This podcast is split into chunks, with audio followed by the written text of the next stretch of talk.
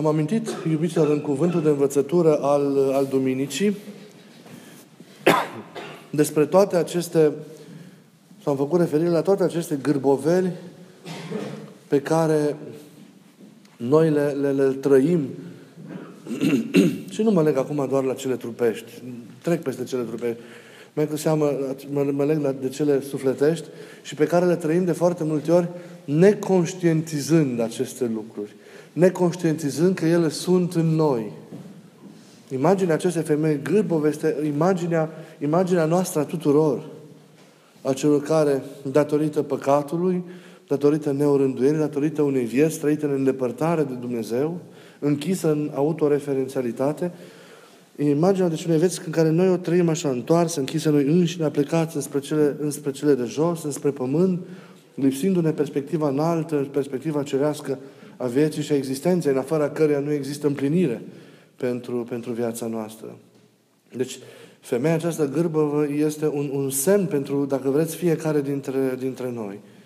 Vreau astăzi să intrăm un pic mai, mai, mai în adâncimea lucrurilor și să vedem ce anume generează toate aceste gârboveli dacă noi nu suntem atenți și nu suntem ancorați în trezvie în fiecare clipă. Am zis că sursa originală a tuturor acestor gârboveli e păcatul original.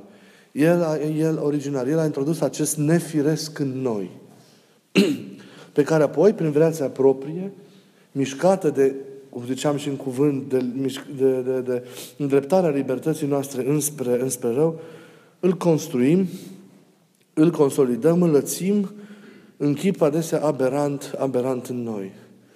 Ce vreau să fac astăzi? Să vă atrag atenția la ceea ce înseamnă reminiscențe ale păcatului originar în noi și care, la care nu suntem foarte mult atenți și care generează sau susțin și amplifică toate aceste gârboveli în viața noastră, în viața noastră duhovnicească.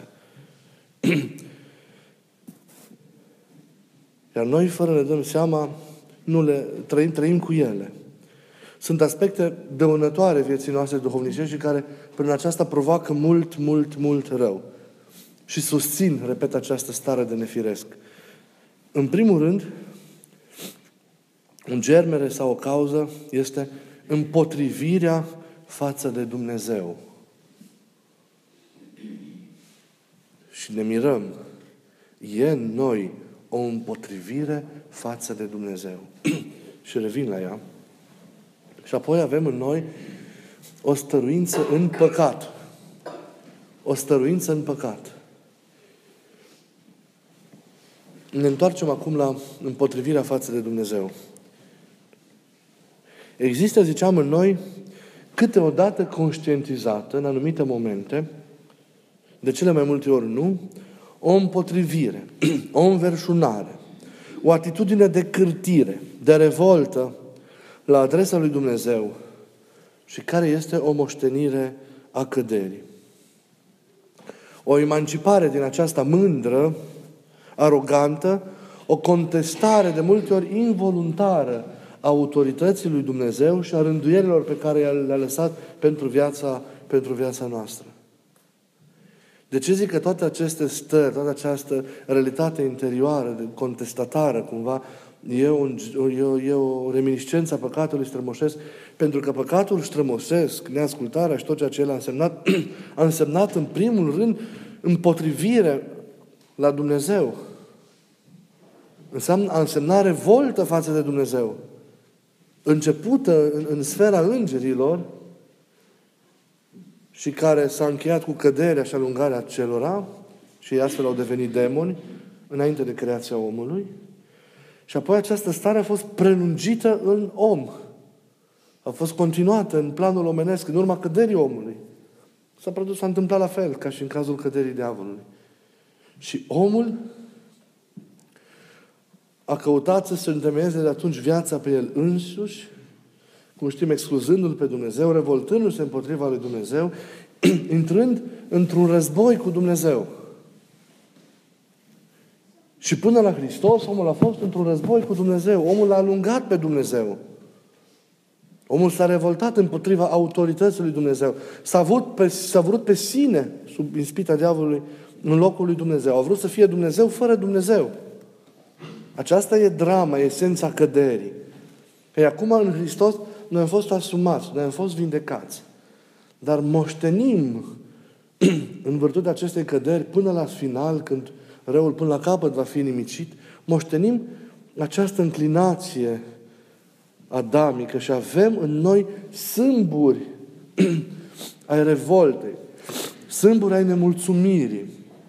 De multe ori avem în noi și manifestăm instinctiv. De multe ori conștient. Sunt marile cazuri ale oamenilor care îl jignesc pe Dumnezeu, care îl refuză pe Dumnezeu, ridică mâna contestatar la adresa lui Dumnezeu. Și până noi, în momente în care nu mai cugetăm, ne ridicăm împotriva lui Dumnezeu, îl grăim de rău pe Dumnezeu, îl înjurăm pe Dumnezeu. Nu ne supunem rânduielilor în familie, în, și la noi în mănăstire și peste tot. În orice tip de viață ne revoltăm în anumite momente împotriva așezămintelor, împotriva rânduielilor, în virtutea unei pretinse libertăți, în virtutea unei închipuite autonomii și așa mai departe. Neînțelegând ce înseamnă asumarea jugului lui Dumnezeu.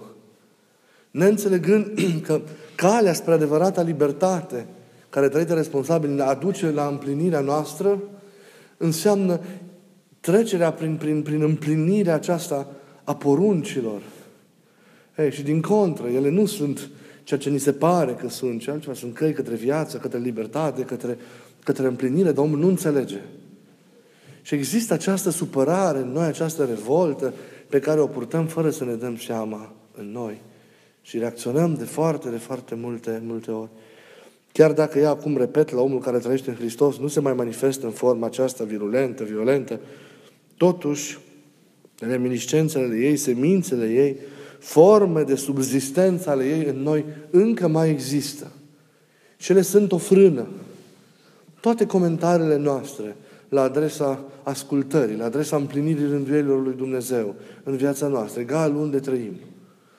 Toată greutatea cu care împlinim rânduielile vieții duhovnicești sunt forme de manifestare, evident, incipientă, acestei revolte, acestei învârtoșări a noastră cu privire la, la, la Dumnezeu, în, în aceste închiderea noastră în fața relației cu Dumnezeu.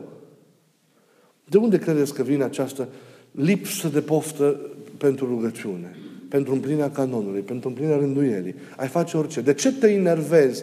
Chiar și în tine, chiar și pentru puțină vreme, în gândul tău, când știi că e ora pentru aia, pentru aia, pentru aia și... Oh, și prima reacție că n-am chef, după aia te corectezi și, și intri și de nevoie și intri în stare de rugăciune. Pentru că moștenești. Ai aceste semințe, ai aceste inclinații în tine. Sunt reminiscențele acestei revolte originare pe care trebuie să le înfrângi prin nevoința ta, prin, prin osteneala ta, prin luarea ta aminte. De ele sunt în noi și de multe ori ne joacă feste și trebuie să luați aminte ca să ținem lucrurile cum trebuie, sub control. Pentru că situația aceasta și altele de genul acesta, vom vedea și cealaltă situație cu păcatul, creează și susțin în noi toate gârbovelile noastre. Că ne fac indiferenți la Dumnezeu, la viața duhovnicească și na, dau spațiu liber a tuturor acestor lucruri care cresc în noi în chip, în chip nefiresc. Există, deci, forme mai mici care nu sunt un fruct al păcatului de atunci. Și am văzut despre ce este, despre ce este vorba în mare. Ele sunt forme ascunse, realități interioare, care pot opri procesul de convertire, procesul de înnoire a vieții, procesul de evoluție duhovnicească a noastră. Ne țin într-o oarecare stare de imobilitate. Încearcă să zădărnicească în noi lucrarea duhovnicească. Ei, aceste împotriviri sunt din nefericire un ajutor pentru mândrie. Sunt mănușa ideală pentru ea. Creează mediul în care mândria să lucreze, așa cum s-a întâmplat la Adam, așa cum s-a întâmplat la, la fiecare dintre noi, atunci când nu veghem și nu trăim cu adevărat în Hristos, așa în smerenie, pentru a readuce lucrurile în starea, starea firească. Deci creează un spațiu predilect pentru manifestarea, pentru manifestarea mândriei. Împotrivindu-se lui Dumnezeu, omul se închide în el, se îndreptățește pe sine, se susține pe sine, da? Și că face din sine, din nefericire, propriul său idol. Într-un anume fel, persistența acestor împotriviri pentru etapele de început doar ale vieții dovnicești sunt ceva normal. Nu trebuie să ne speriem. Reminiscențele acestea nu pot fi controlate. Ne pomenim cu ele, dar ele pot fi înfrânte. Important este să le sesizăm mișcându-se în noi, să le observăm, să nu ne mai întrebăm de ce am stările astea, pentru că de acolo îmi vin, și să împlinim ceea ce trebuie pentru ca ele să nu mai se miște, să nu mai existe, să nu mai existe în noi. La urma urmei, toți suntem păcătoși care avem nevoie de ajutorul lui Dumnezeu. Ei, a le susține, a exista în noi, la începutul vieții domnicește normal. A le susține însă, a le da curs, a te lăsa mereu mânat de, de mișcarea lor în tine, e anormal. Și de aici începe problema și diavolul știe acest lucru. Și diavolul știe. Pentru că așa s-au mișcat lucrurile și în ei, așa le-a mișcat și în primul om și toți care i s-au încredințat în decursul, în decursul timpului. El știe, dar acum și voi știți. Să aveți grijă să nu, să nu vi se fure credința. Și apoi, mai este acolo o slăbiciune pe care o avem, tot ca reminiscență a păcatului, pe care o, o numim, și părinții o numesc, fie stăruința în păcat, sau mai bine zis, îndulcirea de păcat.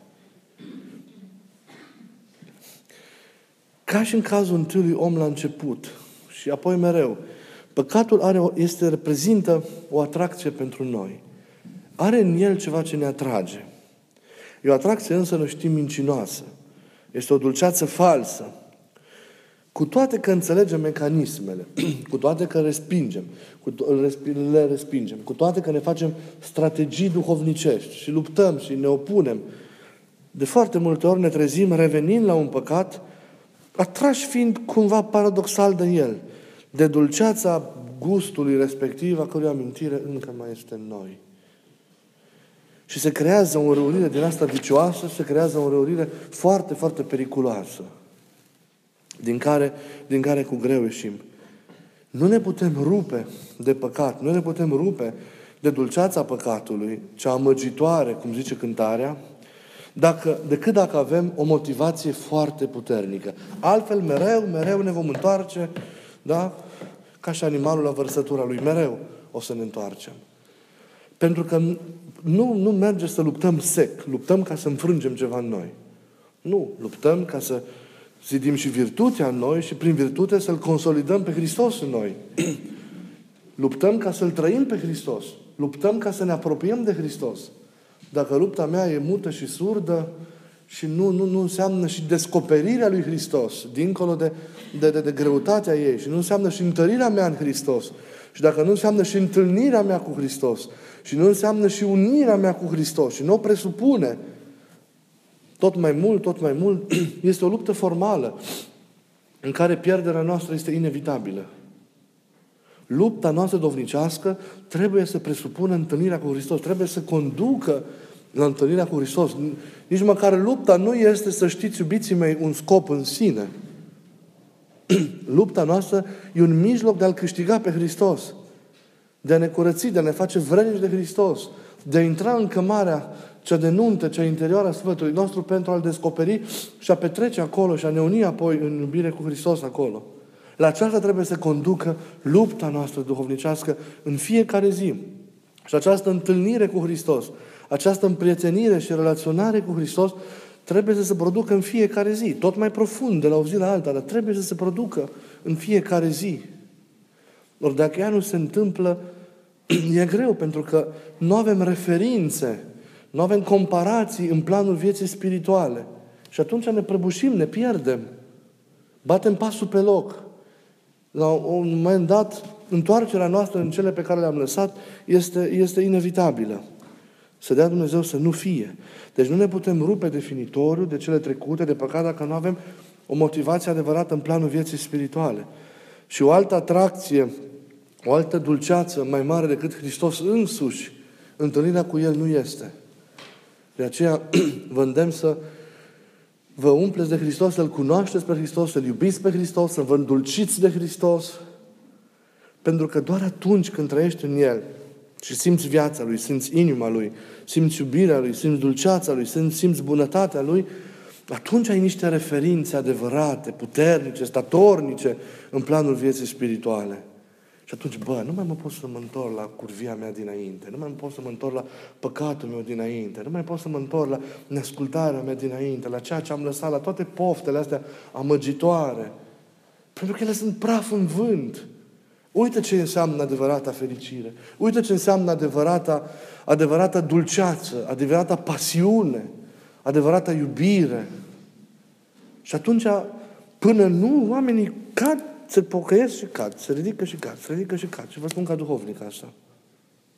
Până omul nu se îndrăgostește de Hristos, nu este pasionat de Hristos, dar nu așa. La început așa, mai, mai slăbuț, că na, așa e în dragoste.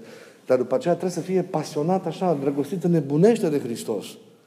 Nu va putea să-și înfrângă omul vechi din el și, și păcatul cât te întine nu te lasă să-L întâlnești pe Hristos. Faci pași așa, dar tot te înneci pe la mal, știi? Intri, îți dai seama că e, dar nu te poți duce mai departe. De-aia luptați, dar în același timp învingeți rău, dar în același timp căutați și întâlnirea cu El. Și Hristos, celui care luptă, Hristos celui care se ostenește, Hristos celui care caută, care îl dorește. Chiar dacă la început nu cu o simțire atât de mare, îi se dăruiește, îi se împărtășește, împarte și apoi tot mai deplin, tot, la, tot mai mult. Dar avem nevoie de această referință. Avem nevoie să gustăm din El. Nu ce zice Psalmul? Gustați și vedeți cât e de bun Domnul. Când guști și vezi cât e de bun, nu te mai poți întoarce înapoi. Nu te mai poți întoarce înapoi.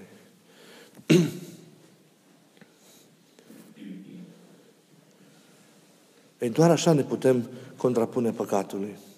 Deci, să ne rugăm, să insistăm, să căutăm, să luăm aminte la, la, la această înrăurire pe care înclinația noastră spre păcat o are în viața noastră, în această atracție a, a păcatului în viața noastră, a căderii, nu? Este o atracție pe care dacă nu e în seamă, te pierzi. Și să luăm aminte și că există în noi nu numai atracția asta, ci și revolta față de Dumnezeu. Ei, toate astea se estompează dacă noi luptăm duhovnicește. Și se biruiesc dacă noi deja ajungem, câtuși de puțin, să trăim întâlnirea noastră cu Hristos. Să simțim, repet, bucuria Lui, dragostea Lui, împărtășirea Lui, dulceața Lui. Chiar nu mai contează restul. Pentru că acolo e totul. Și atunci vei ști pentru ce lupți și vei ști de ce lupți și vei ști și să închizi ușa și vei ști să o închizi cu toată convingerea în urma ta. Dacă nu mereu vei duce să vezi după măriace, știi? Și vei fi tentat. Nu, pentru că nu ești atras de Iisus. Lăsați-vă atrași de Iisus. Descoperiți dragostea asta a Lui. El vi-o dă. Luptați duhovnicește și cereți-o. Îndrăzniți să cereți lucrul ăsta. Doamne, să te simt. Vreau să te simt. Sunt conștient că nu pot acum să o fac nu știu în ce măsuri mari. Dar lasă ca o săgeată a iubirii tale să intre și în inima mea și să mă miște și să-mi dea acea motivație pentru care, ca și apostolii, să mă ridic și să cuceresc lumea întreagă pentru tine.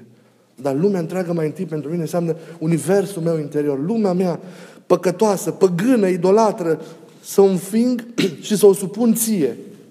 Și atunci dacă tu domnești în mine și eu trăiesc cu tine, întindem împărăția din mine și în afara mea și cuprindem pe toți și le cuprindem pe toate în împărăție. Dar să luați aminte că atracția asta nebună față de păcat, față de cădere ca realitate și în revolta, în felurite feluri e, feluri, e în noi. Îs reminiscențele păcatului. Deci să ne voim și să rugăm, să chemăm Harul să ne ajute. Doamne, eu fac cât pot, dar eu sunt un păcătos. Ajută-mă să te simt. Lucrează Tu în mine. Arată-te în mine.